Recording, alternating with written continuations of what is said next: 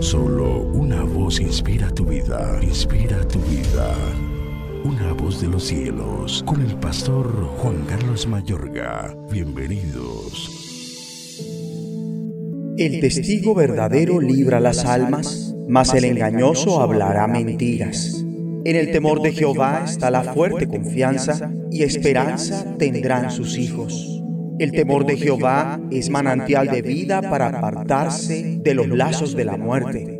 En la multitud del pueblo está la gloria del rey, y en la falta del pueblo la debilidad del príncipe. El que tarda en airarse es grande de entendimiento, mas el que es impaciente de espíritu enaltece la necedad. El corazón apacible es vida de la carne, mas la envidia es carcoma de los huesos.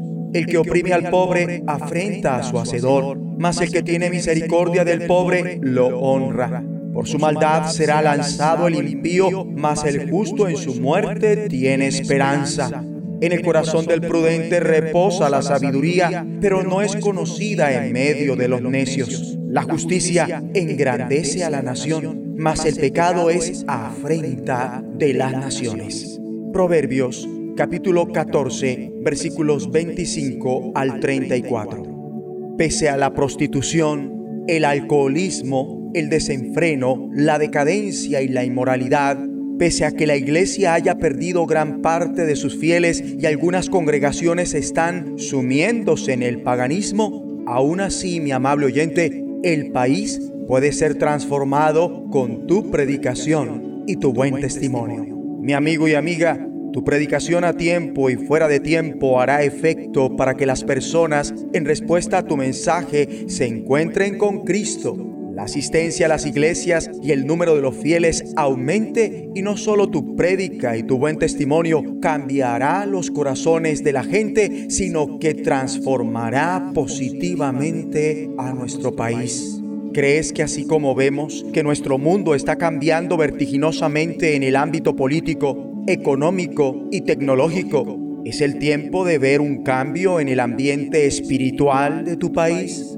El Espíritu Santo dice aquí en Proverbios, la justicia engrandece a la nación, mas el pecado es afrenta de las naciones, de manera que la devoción a Dios hace fuerte a un país el pecado devasta una nación, entre tanto que la santidad la exalta. O sea que la justificación en Cristo acarrea tener una serie de relaciones apropiadas. La justificación inicia por hacer las paces con Dios. Empieza por el temor de Dios, en el buen sentido del respeto adecuado hacia el Señor. En el temor de Jehová está la fuerte confianza y esperanza tendrán sus hijos. El temor de Jehová es manantial de vida para apartarse de los lazos de la muerte. Mi amable oyente, en cuanto dependa de ti, vive en paz con todos. Las relaciones apropiadas con otras personas se distinguen por palabras y acciones justas. Como primera medida, nuestras palabras tienen que ser veraces en vez de mentirosas, pues el testigo veraz libra de la muerte. Y como segunda medida, Nuestras acciones tienen que evidenciar su intención de bienestar para los demás. En vez de ser pronto a la ira, sé paciente, sé dadivoso con quienes pasan necesidad. El que oprime al pobre ofende a su creador, pero honra a Dios quien se apiada del necesitado. Dios manifiesta su complacencia hacia aquellos que actúan con sabiduría. Pero también la justificación implica tener una relación apropiada con nosotros mismos puedes experimentar la paz. La paz en el corazón da salud al cuerpo. El enojo, el resentimiento, la envidia, los celos pueden dañar a tu organismo físicamente.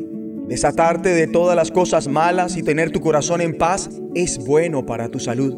Al fin y al cabo, esta paz nace de estar contento con el presente y el futuro, pues el justo en su muerte tiene esperanza. Es decir, que los justos tienen un refugio cuando mueren. Para aquellos que tememos al Señor, Él se vuelve en nuestro refugio en el presente y en el futuro. Mi amigo y amiga, tu país puede ser transformado si eres parte de la gente pacífica que está en paz con Dios, en paz con los demás y en paz consigo mismo y andas reconciliando al mundo con Dios.